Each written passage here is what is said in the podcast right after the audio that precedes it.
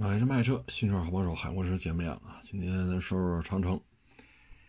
长城呢，我查了一下，二二年呢卖了一百零六万七，二三年是卖了一百二十三，啊，销量还是有所增加的。一百零六到一百二十三，增幅十小几个百分点。嗯，细化呢？咱可以看一下啊，这里边它车型比较杂，嗯，因为有有 SUV，有越野车，有皮卡。哈佛呢卖了六十一，啊，二二年，啊，这个二三年的哈佛卖了七十一，啊，六十一到七十一，它还是有增加的，啊，也是十几个百分点。嗯，我们一直觉着哈弗 H 六卖的不太好。但是总体看吧，哈弗家族还是在增加啊。哈弗呢，这一年 H 六卖了二十一，大狗卖了十二啊。大狗这车还是比较成功的，在承载式车身的这种看上去啊，像一个硬派越野车的这种玩法，它还是比较成功的。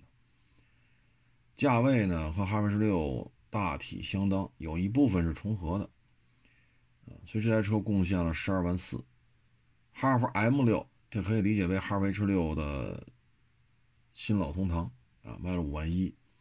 骁龙呢，这属于上市没多长时间，三万。二代大狗 PHEV 啊，这还卖了两万五，这算新能源吧？PHEV。猛龙这上市时间也不长啊，也卖了一万七。啊，哈弗 H 五卖的就真是挺一般的。从三千、两千、一千二，再到八百，这销量直线下滑。啊，去年一共卖了七千一，销量直线下滑。这当时咱就说过这问题，就是花这个预算买车的人，对于油耗是很看重的。同样的动力系统，轴距比坦克三百长了几十个厘米。那坦克三百像北京早晚高峰。你上下班你得开着它，那就得十三个，甚至于更高。它毕竟是两吨多带大梁的车。同样动力系统，咱说汽油啊，同样动力系统，H 五的轴距比坦克三百长了几十个厘米。那你说耗油量能低吗？啊，咱不说耗油量高啊，咱说耗油量能比坦克三百低吗？花二十多万包牌买坦克三百的，他接受不了十三四个。城市早晚高峰的油耗啊，那你现在这车它到不了二十多，你包牌价就十几个，所以这车油耗啊是个问题。再一个就是配置，花这个价钱买车的人对于配置啊是格外关注的，对于油耗是格外敏感的。而咱这车恰恰做到了油耗不是那么的友好，配置不是那么的丰富。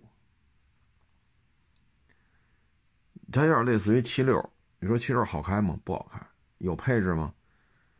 嗯，反正现在买不着没气囊、没 ABS 的啊。我当年卖过没气囊、没 ABS 的，我当年是卖过。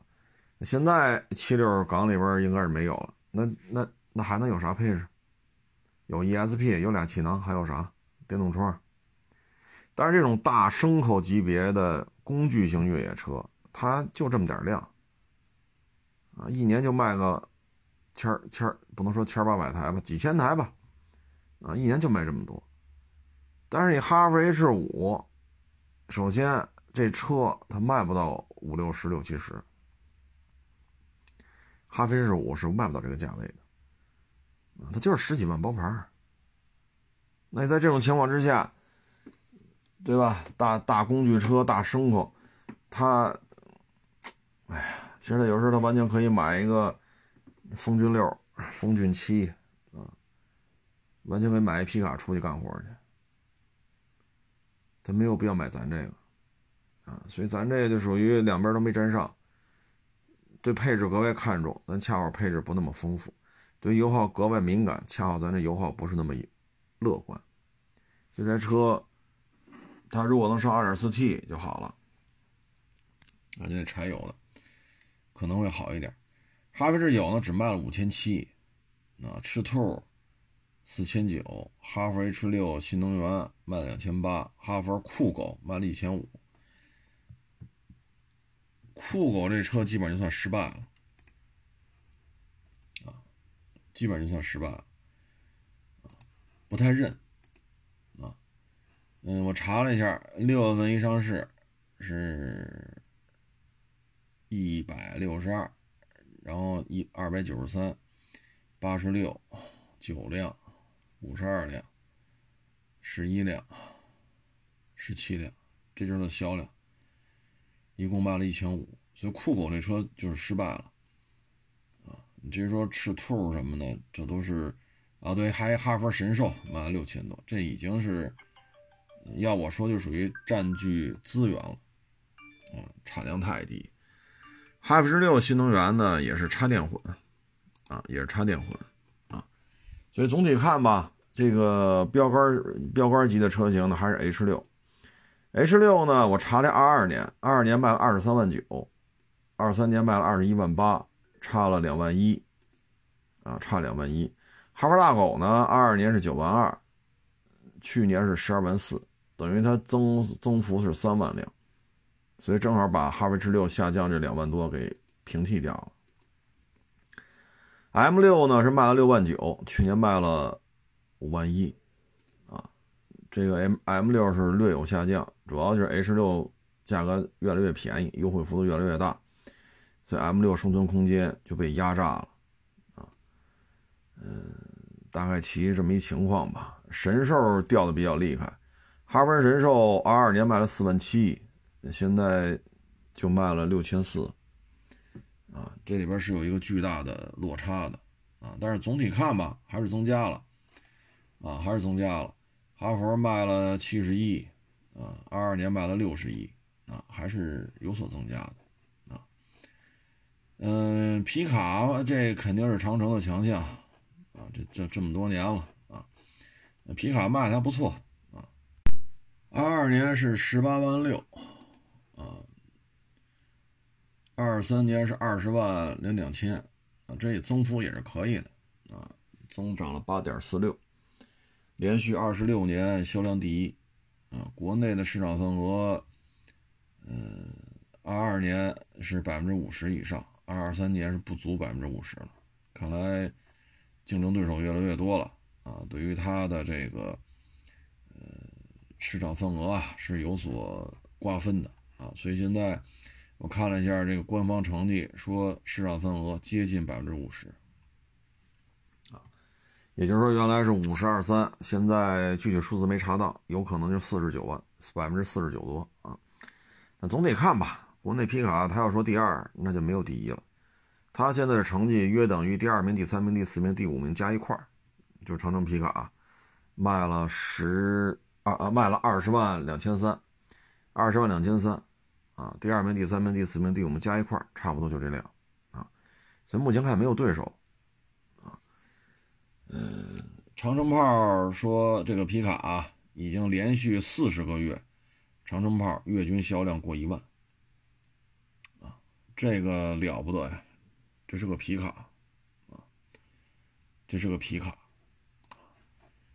嗯，所以长城这个销量吧，还还可以，基本面过得去。现在长城呢，主要是新能源，啊，新能源偏弱，啊，新能源偏弱，嗯，这个成绩反正出口还可以，啊，长城的出口还可以，嗯，新能源呢，现在能查到的就仨，一个是欧拉好猫，一个闪电猫，一个芭蕾猫，啊，欧拉就这仨，我拿计算器加了一下。八万八，这是它的销量。二二年呢是卖了十万零三千九百九十六，啊，也就是欧拉这一块呢销量是下滑的，啊，大家我给大家念一下：欧拉七万三千五百六十一，这是好猫；闪电猫是一万一千七百七十一；八连猫是两千六百八十四。我拿计算器加是八万八千零十六。二二年公布的成绩，欧拉是十万零三千九百九十六。啊所以欧拉这一块呢，销量是有所下滑的，它要比二二年下滑了一万一万多一点吧，啊，十万零三千九百九十六变成八万八，啊，一万六吧，就是差不多掉了一万六。这个欧拉呢，我觉得，嗯，就当年那个欧拉那叫什么猫来着？好黑黑猫是叫什么来着？就那个比飞度小点比奥拓大点就那么个车，啊，七八万块钱，啊，我不知道大家还有没有印象，啊，其实当时那个车就已经实现月销过万。而且持续了一段时间。咱要纯粹是拼销量的话呢，那车是 OK 的，啊，那车是 OK 的，销量足够了，一月一万台。你是卖积分去，你还是纯粹拼销量，足够了，啊，八万多块钱，续航要么三百零一，要么三百五十一，啊，三百五十一的贵点九万多，三百零一的八万多。那你这个玩法不就是现在的海豚海海豹吧？比亚迪那叫什么来着？啊，或者说那个五菱的宾果啊，不就是这么个玩法吗？但是你你现在你说，哎，就明明能干这事儿啊，海鸥啊，咱非给它停了啊！现在比亚迪上海鸥了，也卖这价钱。啊七八万块钱，续航三百零五、四百零五，要么就五菱宾果，就对手在这么干，而我们一九年就把这车搞出来了，对手二三年才搞出来，那我们图什么呢？所以这是战略失误啊！咱就是说，嗯，二四年吧，我觉得现在从二三年下半年得到的一些消息，长城的命名体系啊，代言人，呃，slogan。啊，这些可能都要重新恢复到过去了，啊，不要再搞这些什么原谅率，请一个打拳的代言人，啊，问题是您这个品牌男性消费者是绝对的主力啊，你请一个打女拳的来做代言人，这是想不开吗？这是，包括这名字啊，什么萨琪玛，什么乱七八糟，哎，哈佛一二三四五六七八九。啊，再加上 F 啊 M，就完了呗，对吧？H 一到 H 九啊，再加上 M F，其实大家都能理解。你非得这么搞，搞到最后乱七八糟的啊，那你说赖谁呀？啊，你包括这个什么赤兔、酷狗、神兽啊，就这些车，嗯。看吧，二四年梳理一下，不要搞这么多车型，太复杂了。你像哈弗系列，它就搞出十二个车来。大家记得华晨宝马吗？它的车型数量很少，嗯，车型数量真的是不多。但是呢，人家销量和这个哈弗其实差不多，但是呢，你看人家这个车型数量，就咱们这需要很多的去借鉴。一共九个车，啊，卖了六七十万辆。咱们这哈佛呢，是卖了，哎，得数太多了，找不着在去哪儿了。啊，哈佛卖了七十一，七十一车型是十二个，咱是不是应该向宝马借鉴一下？说完这个呢，再看看坦克啊，坦克系列卖的还是可以的，啊，坦克三百这一个车卖了九万二。这个我觉得销量就以现在国内这种这种状态吧，呃，它能卖成这个样子，我觉得已经是相当厉害了啊！在硬派越野车里边，你看去年呃是卖了，查一下啊，稍等，数据太多，又找不着了，满屏幕都是数据，呵 呵反正录这数据节目就是耗费时间啊。查一下啊，二二年卖了十二万三千八，这是坦克系列啊其实就俩车一个三百一个五百都是纯油版的。坦克三百是十万坦克五百是两万二加一块十二万多嘛啊。但是去年坦克系列销量就高了卖了十六万二。从十六万二到十二万三它等于增增幅了差不多四万台增幅啊增幅当中呢，我们就看一下，坦克五百二二年是两万二，二三年呢是一万，这销量下来了一万辆啊，从两万二变成一万，但是坦克五百 Hi4T 卖了两万二，啊。等于 Hi4T 的五百和油版的五百销量是一样的啊。二二年五百两万二，二三年 Hi4T 五百也卖两万二，但是纯油版还有一万辆呢。再一个坦克四百 Hi4T 还有一万一呢，然后坦克三百呢是卖了九万二，啊，跟十万零八百相比呢，九万二降了八千台，但是整体上看吧，还是在增加的。主要原因就是四百 Hi4T 和五百 Hi4T，啊，所以它这个客单价，呃，都在二十万以上了，但是能卖到十六七万辆啊，我觉得这个成绩增幅是相当明显的，嗯，挺好，啊，这个在国内这种经济形势啊，国内的油价是吧，然后国内的基础建设、基础道路建设水平这么高啊，还有。十六七万人愿意买这种带大梁的车，啊，我觉得这也是一个比较成功的案例吧，啊，嗯，觉得从二四年来讲吧，首先呢就是海外市场的开拓，海外市场开拓呢需要的就是建店，啊，往大了说建厂，啊，像俄罗斯这不就建厂了吗？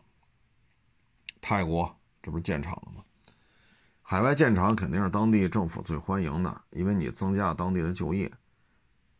啊，这个开一个汽车生产线，哪怕就是组装厂性质的，那在当地你怎么着也得雇上千人。啊，这实打实的，实打实的，最起码也得上千人。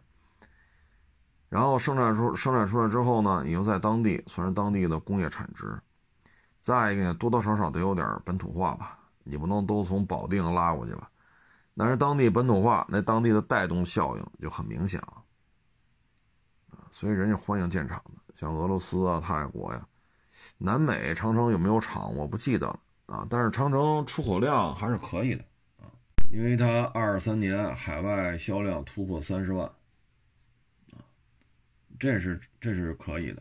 啊嗯，现在所知道的应该就是刚才说那些泰国呀、俄罗斯，但是呢，他现在说又组装厂又建立了几个，一个呢就是马来西亚，一个是巴基斯坦，一个厄瓜多尔，啊，然后说这是已经签约了，签约需要一个周期进行建设啊、调试、试运行啊，可能二四年下半年能投产吗？这我也不太好说啊。然后说，二四年呢还要签乌兹别克斯坦，啊，也要在当地进行一些组装等等等等吧。这个势头还是比较好的。那现在看呢，二四年咱就说不好的地方吧。不好呢，首先就是面对竞品车型，你像福特 Ranger 现在就卖个十五六、十七八，排量大百分之十五，动力大百分之三十，价格差个一两万，那你让消费者怎么选？所以呢，长城炮。啊，这个为代表的，刚才也说了，长城炮已经连续四十个月，每个月销量都超过一万台，这个卖的非常好。但是现在福特 Ranger 来了，我们怎么去应对？啊，当然了，我们长城炮也有低端的啊，你像我之前去年十一，我不是收了一个吗？十一前、十一后，十一前十一假期收的是手动四驱长货箱，十一之后去张家口收了一个自动四驱。啊这些就是普通版本，它价格就比较低了。那像那个手动四驱长货箱汽油版的双排座，嗯，那车好像包牌价十二吧，我我记不太清楚了，好像是十二。所以长城炮不都是越野炮，但是呢，福特 Ranger 这么一来，对于越野炮的冲击会比较大，啊，这是需要长城去面对的。排量大百分之十五，动力大三分之一，尺寸差不多，就是配置低点，价格高了个一两万。但是在玩乐型消费群体当中，他可能更看重的不是你这车配置低，还贵了一两万。他更看重的就是排量大百分之十五，动力大百分之三十。他们是玩儿，你明白这意思吗？玩乐型的车型啊。还一个呢，就是坦克，坦克系列呢，我们现在需要长城比较头疼的事情呢，可能就是咱现在三十万以上的车呢，主要是五百 Hi4T 啊，五百纯油版啊，然后四百 Hi4T 呢是不到三十万。但是现在呢，方方面面，啊，方方面面传递来的消息呢，福特烈马价格不会太高，这个事情就比较麻烦了，啊，这个事情比较麻烦。嗯，现在福特烈马价位也不高啊，啊，这个价格也不算高。所以我们对这个事儿怎么去应对？怎么怎么去应对？港口这车现在价格掉的比较厉害，啊六缸的勉勉强强也就是五十五十这一块儿吧，勉勉强强也也就这样了啊。嗯，二点三 T 的就更便宜了啊，在港口二点三 T 的福特福特烈马这个。可以说价格真的是很便宜啊，真的是很便宜，四十多万应该说是随便挑啊，随便挑所以国产之后呢，现在预期呢，很多人就说这玩意儿国产之后可能啊，可能就值个三十左右，但是福特烈马尺寸比坦克三百大。啊所以这车，呃，它应该适合坦克五百、坦克五百 Hi4T，甚至于四百 Hi4T，它有可能是价格重合的。假如说现在小道消息啊，说福特 Ranger 十五万多起步，啊，嗯，他这个车说二十七八起步，那这事儿他就不好办了呀，啊，那这事儿他就不好办了。二十七八，二十八九，那直接就和坦克五百比坦克五百不是还便宜，比坦克四百 Hi4T 应该是高配重合啊，所以对于长城来讲，这压力很大，因为那是一个久经沙场的老战士，福特烈马生产了很多代了，生产的时间跨度很长了，大家知道猛禽就是福特的。所以他们家搞搞这些硬派越野车，四驱系统、悬架、大梁，啊，等等等等，他是经验丰富的，这方面他不缺乏经验。啊，之前咱们也说过，在美国 F 幺五零和凯美瑞，这俩呢说不好谁是销冠啊，F 幺零要销量第一，那凯美瑞就第二；凯美瑞要第一，F 幺五零就第二。所以 F 幺五零。能代表能通过这个能看出来，就福特玩这些车还是很有技术底蕴的就这个对于长城来讲压力很大，压力很大。如果真是传闻二十六到二十八起步价的话，它比福特 Ranger 贵个十二万啊，比福特 Ranger 起步价贵十二万的话，也就二十七八啊。那这个价格就跟四百 Hi4T 重合了，比五百 Hi4T 和四百 Hi4T 呃五百 Hi4T 和五百还要便宜。再一个呢，就是 2.4T 的普拉多，那现在七十七万八是 G 叉五五零 Hybrid 的起步价，如果挂丰田标，那不得便宜个十几万吗？那挂丰田标便宜十几万，它在国产再便宜点，那这车可能就是四十大五十帽，啊，说卖三十，那那不现实，这这不现实，啊，如果卖个四五十的话呢？可能愿意花三十多啊买五百的，有可能会被吸引走一部分订单。现在对于坦克系列来讲，有可能福特烈马 2.3T 定价跟400 Hi4T 的起步价，就是呃烈马的起步价和400 Hi4T 的价格是重合的啊。所以对于坦克来讲，今年就属于上压下顶。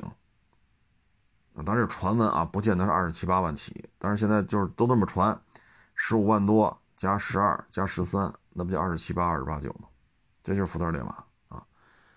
然后皮卡是福特 Ranger，所以二四年呢，对于嗯长城来讲吧，坦克系列必须要做的更有性价比，必须更有性价比啊。至于越野炮也需要提升动力，提升动力，否则的话排量差十五，动力差三十，贵个一两万块钱。那玩嘛，那肯定追求动力啊啊！所以这里边，我觉得二四年对于这方面压力会比较大的，就是皮皮卡系列，主要就是玩乐型的越野炮怎么去跟 Ranger 去较，去较这个劲。我觉得坦克系列吧，Hi4T 应该是进一步下放到坦克三百。再一个呢，就是怎么去提高五百和四百的成熟度啊？因为五百呢。油版六缸有它的一些不足，Hi4T 五百呢有它的不足，那从这能看出来呢，就是长城从哈弗 H 五、风骏六，现在一跃啊上升到三十万这个量级了，这之间也是需要一些经验的积累啊。其实长城已经是国内做硬派越野车已经做的最好的，包括皮卡，这都是做的最好的。但是呢，通过我去接触这个五百啊，我觉得经验层面。到了这个尺寸、这个价位、这个重量、这个动力，它很多东西还需要进一步的去呃调理一下啊，嗯，所以二四年对于他来讲吧，真正有实力的对手来了啊。二点四 T 普拉多会定多低？福特烈马会定价会起步价会有多低？啊，Ranger 会不会抢走越野炮的生意？因为连续四十个月越野炮啊长城炮啊已经月销过万了。所以对于他来讲，在大梁的车，二四年压力比较大。欧拉这个系列呢，我觉得主要就是，哎，二三年比亚迪和五菱啊才搞的这个叫什么来着？又忘啊，海鸥。二三年才搞出海鸥和宾果，但是长城一九年就搞出来了，结果自废武功。所以呢，长城需要怎么去提升？欧拉家族的性价比啊，现在欧拉这些车型呢，过于的，你看长城品牌就感觉割裂的特别明显啊，越野车、SUV、皮卡特别的啊阳刚、刚毅啊、彪悍啊，它或多或少都有这方面的感觉。但是到了欧拉系列，哎呦喂，感觉就只适合小姑娘了。啊，这个外形，嗯，就有些时候呢，说我比如说喜欢长城的车，那我现在只有一电标，我要买一纯电车，没办法。那一看您这个，我再一看坦克，我再一看哈佛，我再看您这个欧拉，这不是一个品牌下边出的车，这都是。所以电动化车型这种女性化的色彩过于浓郁了，而长城这块招牌吸引来的消费者当中。男性消费者比例又这么高，你到了纯电这一块就弄成这个样子，所以它这些车型是需要去反思的。就这个造型设计，啊，你说这个妇女能当半边天，那男的也能当半边天呀？那为什么男的这个到了纯电动这块就没有什么可选的呢？嗯，这是不是需要反思的呢？等于完全是独立于这个品牌了。你看，奥迪和大众，啊，你像这个福特和林肯，啊，你看丰田和雷克萨，你看雪佛兰和卡迪，它没有做成性别的这种，就是设计风格上性别对立这么明显。所以这个车系，你说好猫卖的还行，那你就卖呗，接着卖。那接下来再开发的纯电车型，是不是在这种自？咱们自己家这大招牌招来的男性消费者多，咱是不是推出一些适合男性消费者的这种外形、内饰这种设计风格的纯电车型啊？再就是低端化啊，就是原来的黑猫那种车能不能恢复？你至于说哈弗 H 六，它就这样了啊，这个车系就这样了，能维持在二十一万八，二三年啊，能能卖二十一万八，我觉得就不容易了。这里边呢，值得精耕细作了呢，就是哈弗大狗，啊，这车既然能卖到这么高，啊，那咱就得认认真真去对待，啊，也不容易。要知道，二二年的时候才卖了九万二，二三年大狗卖了十二万，啊，这增量还是可以的。所以大家认可这么大点的 SUV 啊，长得这么孔武有力、虎虎有生气，那咱就把这车要做得更有性价比，去吸引消费者的关注啊。至于说全新一代的这个 H 九，我觉得可能产品有点乱了啊，因为三百、四百、五百、七百，啊，七百摘一边去吧，太贵了。咱就说三百、四百、五百，那你 H 九卖多少钱？你这么大个你总不能卖的比坦克三百还便宜吧？你比它便宜，那哈弗 H 五怎么办？那哈弗 H 九如果卖到二十多，那跟四百 HFT 就重合了，因为四百 HFT 就二十七八万。咱咱们这是不是是不是这么个问题啊？哎呀，接了个电话，忘了刚才说到哪儿。反正二四年呢，我觉得海外业务吧，对于长城来讲是一个重要增长点，因为国内真的是太卷了，特别是欧拉这一块儿，你像埃安都能卖几十万辆，但是欧拉呢，八万多辆，就这仨。哎呀，所以这个，嗯。人呐，精力有限啊，你不能说又干二手车啊，又开个装修公司给人装修房子去，你再开个饭馆是吧？卖锅包肉啊，卖地三鲜啊，卖酸菜猪肉粉条子啊，然后你再开个这个给小孩英语补习班，对吧？你再开个美甲店啊，你再开个线上的服装店，没这精力。你弄不过来，他现在把皮卡做成这个样子，硬派越野车做成这个样子，啊，哈弗 H 六还能维持在二十万辆，就是哈弗加那个大狗，说二三年啊二四年还能卖个三十万辆以上，我觉得这就可以了。欧拉这一块应该是走了段弯路吧？一九年那个小欧拉就上市了。当月当年啊，不是当月，当年就实现月销过万。如果那个车留在今儿，按照现在这个销量，一年卖十二万没问题。你现在三个欧拉加一块才卖八万多，你说这问题出在哪儿了？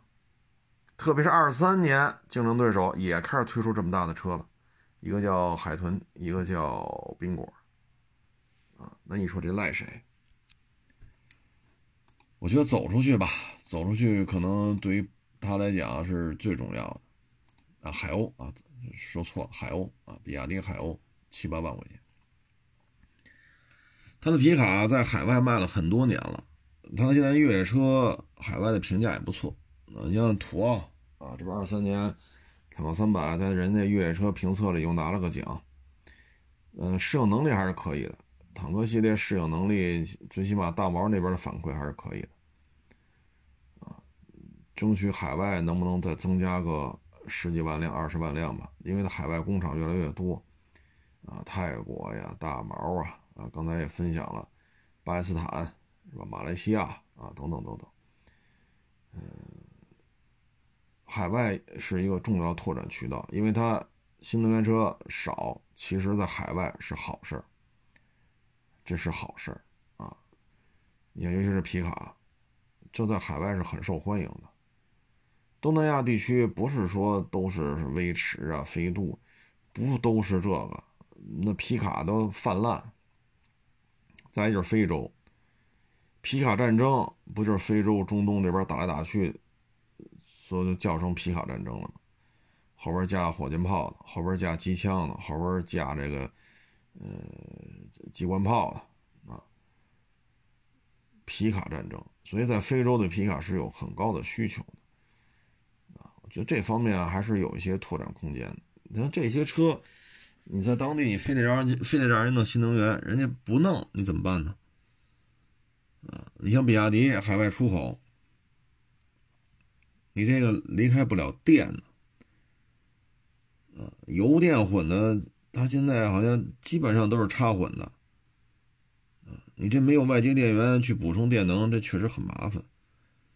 所以你像比亚迪，你要去欧洲卖，咱先不说非关税贸易壁垒，就是欧洲冬天这个寒冷，你对于电车怎么解决？再一个，非洲怎么去充电去？你说大毛中国品牌车在那咔咔卖，那上大毛那种寒冷的地方，你怎么卖纯电车？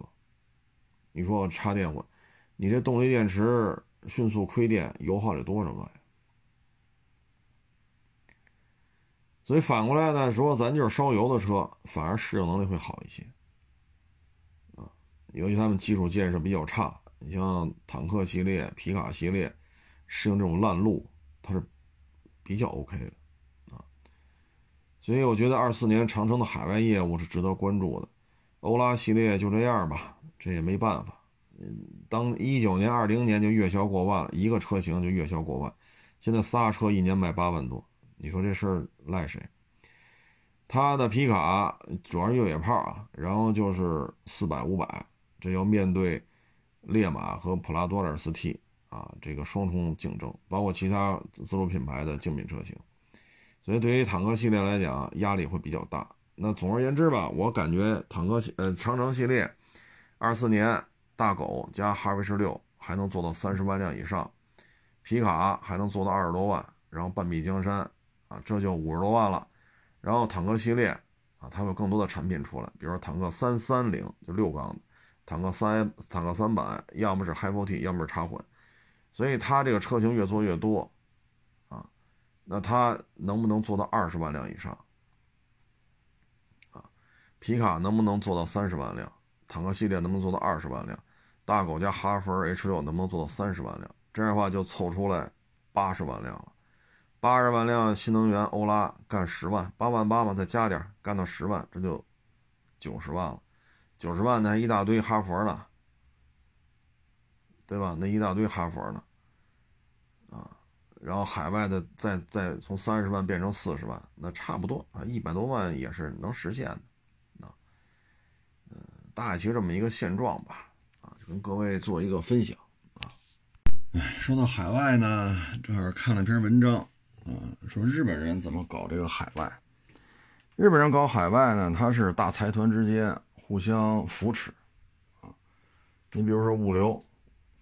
人家是几家一起做，比如说一个备件库，那可能丰田、本田、尼桑、三菱大家一起干，几个品牌同时在当地啊拥有这么一个备件库，啊，这样的话大家共同分担这个备件库的人工、场地，啊，成本大家都降低了，然后呢，这个备件库在当地配送的车辆，啊，这些配送的费用大家也分摊。那对于当地来讲，呃，丰田、本田、尼桑啊，什么三菱啊，这个零配件供应效率就会大幅度提升，因为你自己去做这个售后服务网站，啊，不是网站，就是做这个售后服务网络，比如说中心库、海关对接，中心库在对地底下的这些，比如说像咱们说啊，比如说华北地区啊，可能你在天津建一个大库。然后北京啊、石家庄啊、唐山呐，是吧？再建几个小小一点的啊，然后再往外辐射啊，比如说可能张家口的来北京这个大库来贴零配件啊，然后再覆盖嘛，比如谁离唐山近，谁离石家庄近，谁离天津近，谁离北京近，比如赤峰的，那他就不去天津贴了，他就来北京这个大库给贴零配件那整个这一套下来，你需要雇几十个人。你需要建三四个库，然后对应的人工、房租、车辆、水电，这就很高了。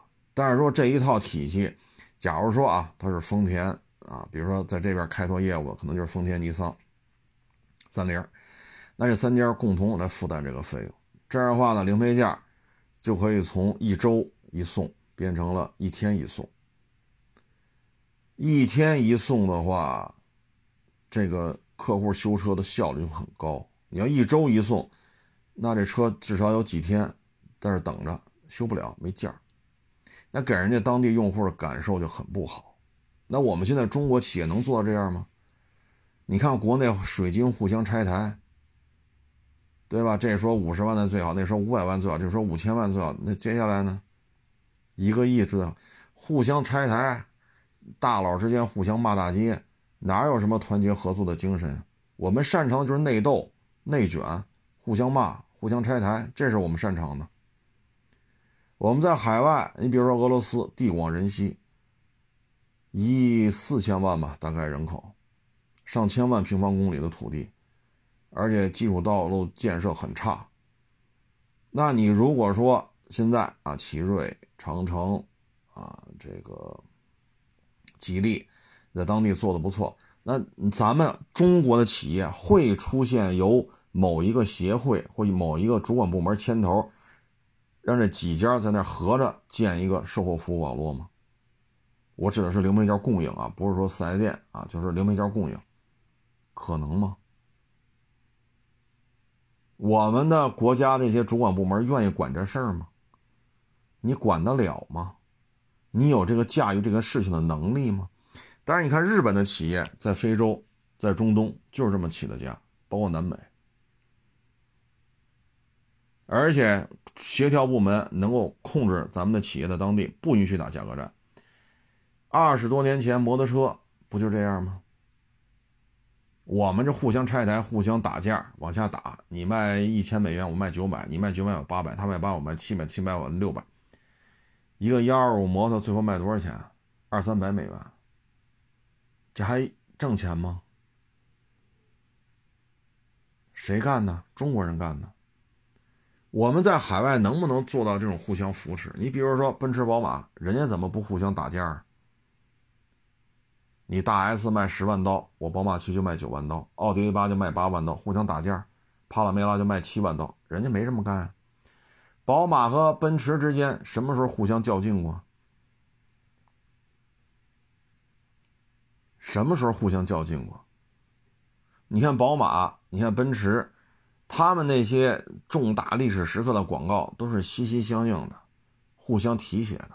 在中国的主机厂会出现这种情况吗？会吗？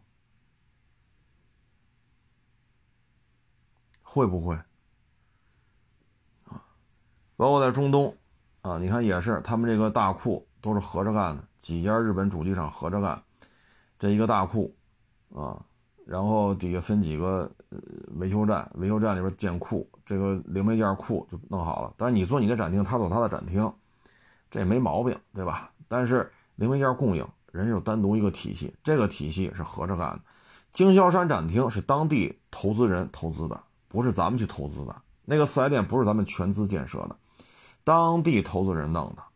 但是零配件供应是这几个日本企业合着干的。你买三菱零配件，你买丰田零配件，你买尼桑零配件，一天一送，而咱们呢，一周一送。我们的中国企业有这种合作精神吗？特别是重卡，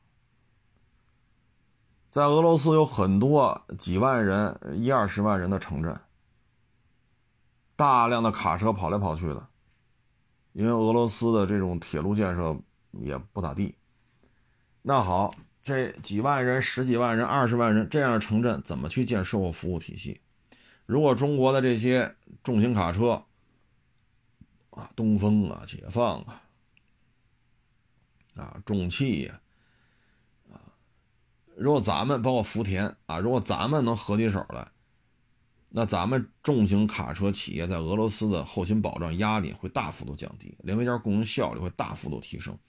而我们国家在海外有过这种成功案例吗？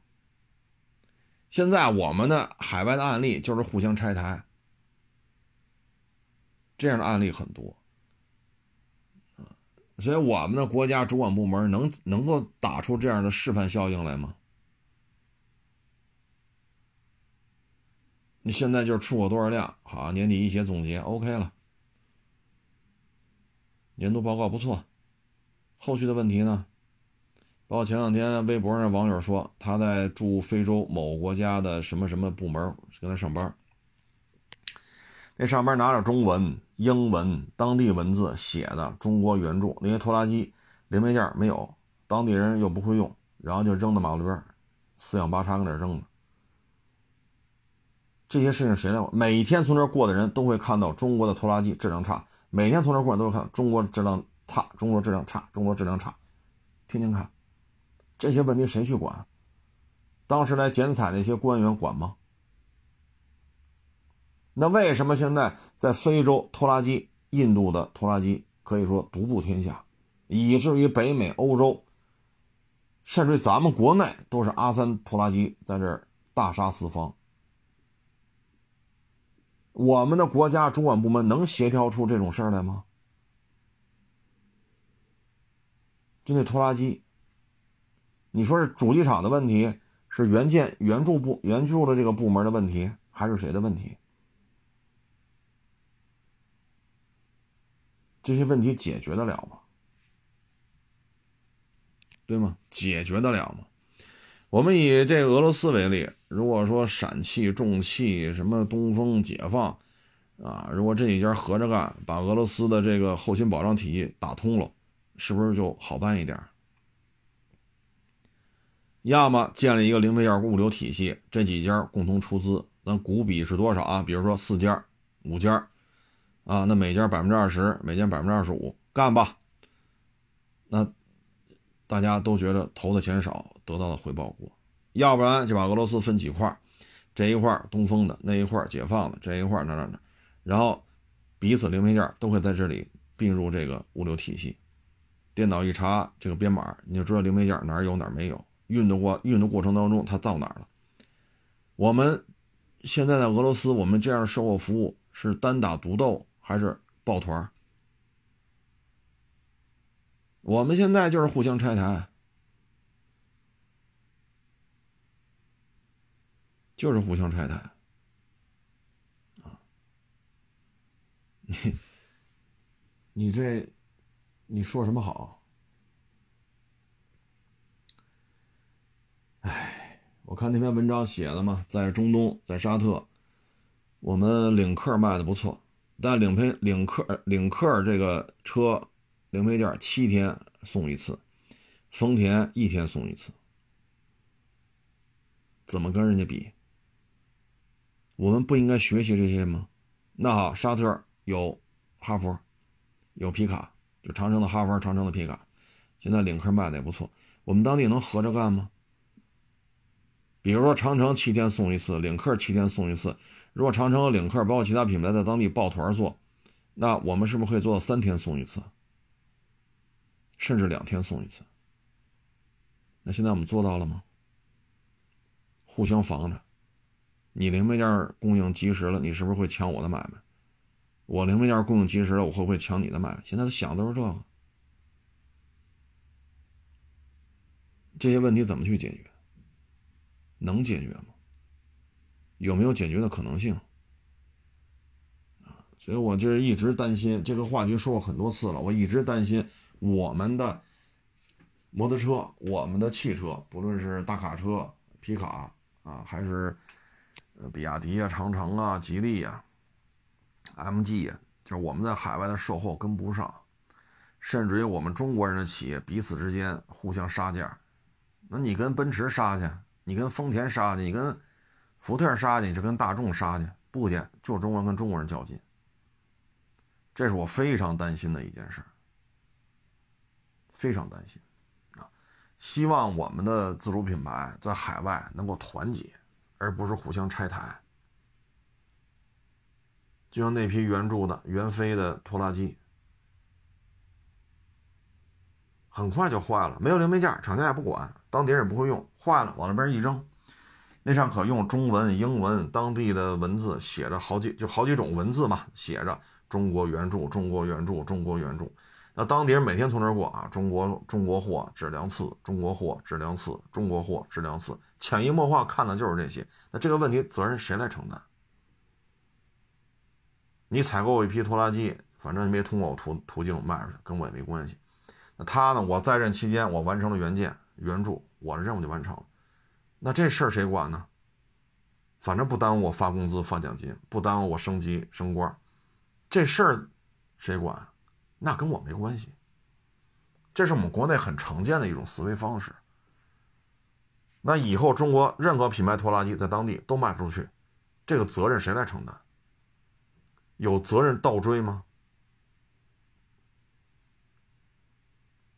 二十多年前中国摩托车在东南亚地区干那点破烂事，那批人就是他妈中国摩托车发展的罪人。现在我的摩托车在东南亚怎么卖？怎么卖？往事历历在目。我们现在怎么去规范现在的企业，规范现在这批人？有什么拿得出手的手段吗？你看这人家这边日本这企业，一天一送，人几家合着干。要么你把这块地区分成几块，比如你丰田负责一块，尼桑负责一块，三菱负责一块，然后零配件在咱三家这三块里可以互通有无，可以联网。要么咱共同建一个大库、小库，然后分支机构，这一套零配件仓储物流的房租、人工、水电、车辆损耗、加油什么费用，大家均摊。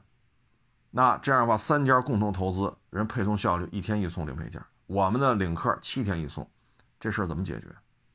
你指着领克吗？那如果长城在那儿卖这么多年了，长城在沙特卖皮卡，至少至少十五年了，至少。那如果我们在当地的，比如说奇瑞，比如说长城，比如说领克。我们几家合着干呢？我们是不是也可以做到这几个品牌零配件在当天一天一配送？当地沙特的经销商售后服务需要说半轴、摆臂、拉杆、进气进气门、排气门啊，是尾排。今天下了单，明天就可以送。那现在呢？七天一送，这些问题有人去解决吗？啊，现在是互相防着，我的售后服务就是比你好，别卖他的，都买我的，是不是都这么跟客户聊啊？哈哈哎，所以你看，奔驰、宝马互相打价格战吗？对吗？啊，哎，所以这些东西，我们在海外需要学习的、需要改变的东西很多。谁来牵头做这事儿？谁来制衡这些企业之间互相砸价？谁来要求这些企业你必须这么做？你像吉利、长城、比亚迪，这是民企。那东风和解放你怎么要求？部级单位，部级单位，这么大规模的国企，你说话人听吗？这什么级别的人才能要求他们一起合着干呢？你得拉上陕汽、重汽、解放、东风，啊，对，还有福田啊，你都去俄罗斯这么建零配件共共享的这种零配件配送体系，谁说话他们能听？有的是地方的国企，有的是中央直属的国企，对吗？这个副部级，那个正部级，你说你你怎么去管去？你说你怎么管？这个物流体系的提升得到了功劳，算谁的？人家年度工作报告，这功劳怎么算？所以有些事一说就复杂了！我是真心的希望啊，不要再出现二十多年中国摩托车在东南亚地区那个惨惨剧，不希望再来一遍了。再来一遍的后果是什么？中国的摩托车在东南亚地区没法卖，没法卖。你听清楚这话了吗？损失是谁？损失是国家，损失这个中国的这个行业，哎，我说也没用啊！你说我算干嘛的？没权没钱没势，啊，就提个建议吧，啊，咱们这穷老百姓也就是瞎关心、瞎操心啊！希望中国的自主品牌吧，在海外越做越好啊！谢谢大家，谢谢捧场，欢迎关注新浪微博海阔试车手。